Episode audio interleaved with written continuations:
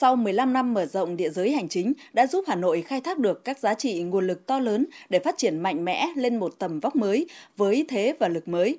Đến nay, Hà Nội luôn duy trì mức tăng trưởng cao, đóng góp tích cực vào tăng trưởng cả nước. Chỉ tính riêng giai đoạn 2011-2022, GDP của Hà Nội tăng 6,67% một năm. Mỗi năm Hà Nội đóng góp trên 16% tổng sản phẩm quốc nội, 18,5% thu ngân sách nhà nước. Bình quân trong cả giai đoạn, Hà Nội tăng gấp 1,12 lần so với mức tăng chung cả nước. Thu nhập bình quân đầu người năm ngoái trên 114 triệu đồng, gấp 1,45 lần thu nhập bình quân cả nước và gấp khoảng 3,8 lần so với năm 2008 khi tiến hành sáp nhập. Kinh tế thủ đô ngày càng đóng vai trò quan trọng đối với kinh tế cả nước. Cùng với đó, thành phố đã tập trung thực hiện đột phá về phát triển đồng bộ, hiện đại kết cấu hạ tầng, hoàn thiện các hệ thống đường vành đai, trục hướng tâm, cầu đường bộ, gắn với nâng cao năng lực vận tải hành khách công cộng và hạ tầng xã hội được quan tâm đầu tư.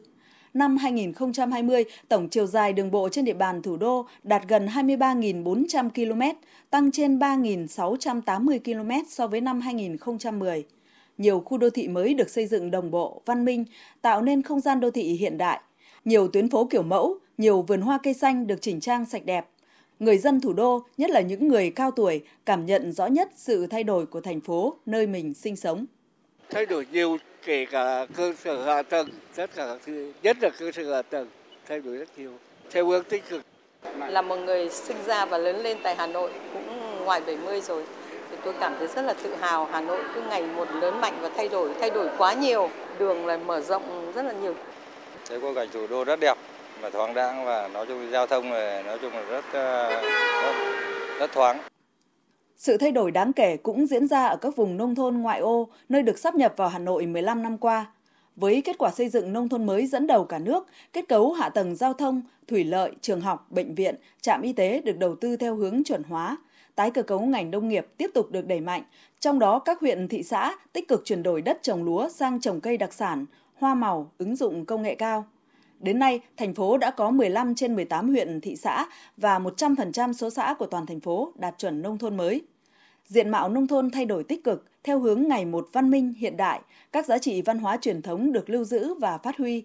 Nông nghiệp nông dân nông thôn của Hà Nội có bước phát triển mạnh mẽ, đời sống nông dân vùng ngoại thành được cải thiện, như chia sẻ của những người nông dân ở huyện Mê Linh và huyện Ba Vì thì nhà cửa mọc lên là gấp 5 gấp 10 và đời sống người dân ở đây thì không có hộ nghèo nữa. Cái nông thôn mới đã đi vào lòng người của nhân dân Đậu Trạch. Bộ mặt nó đã khởi sắc thì mọi người dân rất là phấn khởi, chung sức đồng lòng để mà xây dựng quê hương mình làm sao sáng chảnh trẻ đẹp, an toàn. Du lịch được chú trọng phát triển, dần trở thành ngành kinh tế mũi nhọn. Năm ngoái, khách du lịch đến Hà Nội đạt trên 18,7 triệu lượt, Cùng với việc đổi mới sản phẩm du lịch, dịch vụ, dự kiến cả năm nay, thành phố thu hút 22 triệu lượt khách du lịch.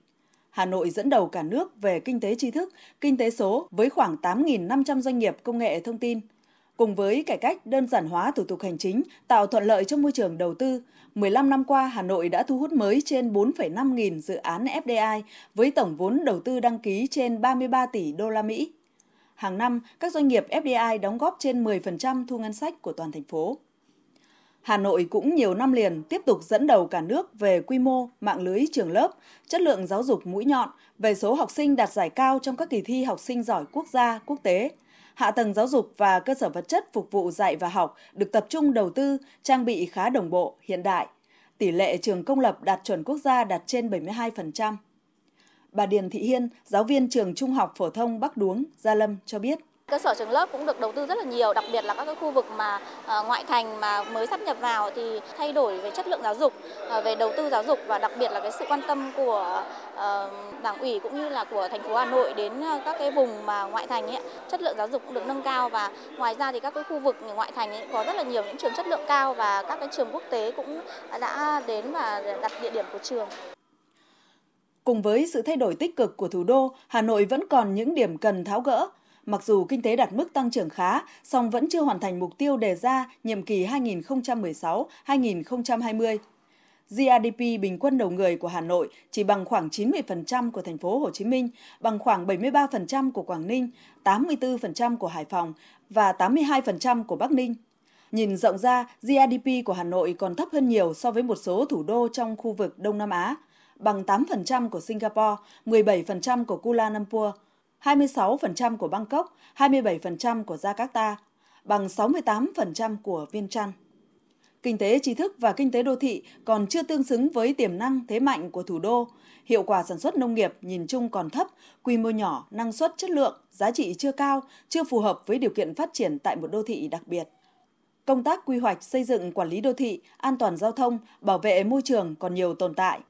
Ùn tắc giao thông vẫn thường xuyên xảy ra, tình trạng úng ngập, vệ sinh môi trường, nhất là ô nhiễm không khí, nguồn nước ở mức báo động. Nhân dân thủ đô nói riêng và nhân dân cả nước vẫn đang trông đợi ở Hà Nội một sự phát triển bứt phá, mạnh mẽ và bền vững để không chỉ giải quyết những vấn đề đang đặt ra mà còn nâng Hà Nội phát triển lên một tầm cao mới. Ở một góc nhìn khác nhau cũng cho thấy Hà Nội còn có những dư địa phát triển mới. Ở góc độ ngành nông nghiệp, Bộ trưởng Bộ Nông nghiệp và Phát triển Nông thôn Lê Minh Hoan cho rằng dư địa phát triển kinh tế nông nghiệp của Hà Nội chính là lấy giá trị gia tăng bù cho sự thu hẹp diện tích, nhất là cần tư duy kinh tế nông nghiệp gắn với du lịch. Hà Nội, thủ đô nó có quá nhiều cái cái điều kiện để đẩy cái nấc thang của nền kinh tế lên từ bán sản phẩm tô, bán sản phẩm qua chế biến, bán sản phẩm bằng dịch vụ, giờ chúng ta bán bằng sự trải nghiệm.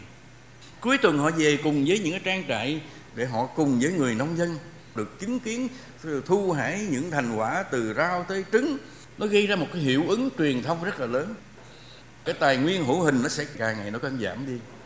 Thì làm sao chúng ta tạo ra một cái giá trị gia tăng hơn nữa để bù lại cái phần giảm đi đó? Nó còn vượt lên những cái giá trị bình thường nữa. Du lịch cũng là một lĩnh vực được kỳ vọng sẽ có phần tạo đột phá tăng trưởng cho Hà Nội những năm tới. Bà Đặng Hương Giang, Giám đốc Sở Du lịch Hà Nội cho biết bởi vì Hà Nội có các cái di tích lịch sử ờ, được ờ, UNESCO công nhận, được gìn giữ qua rất là nhiều năm. Thì đấy là một cái vốn về văn hóa lịch sử rất là lớn của du lịch thủ đô. Các cái di tích ờ, thành phố quan tâm để có những cái tu bổ tôn tạo. Trong cái thời gian tới thì cái loại hình du lịch đô thị bao gồm du lịch văn hóa, di tích di sản, du lịch lịch sử du lịch hội nghị hội thảo sẽ được quan tâm. Với cái sự quan tâm như vậy thì định hướng cho các doanh nghiệp có cái đầu tư và có các cái cơ chế chính sách hỗ trợ những cái ưu đãi. Cùng với đó, kinh tế tri thức, công nghiệp, văn hóa và nhiều lĩnh vực khác cũng đang là những dư địa để thủ đô phát triển bằng cả sự kế thừa và sáng tạo riêng có để Hà Nội phát triển xứng tầm.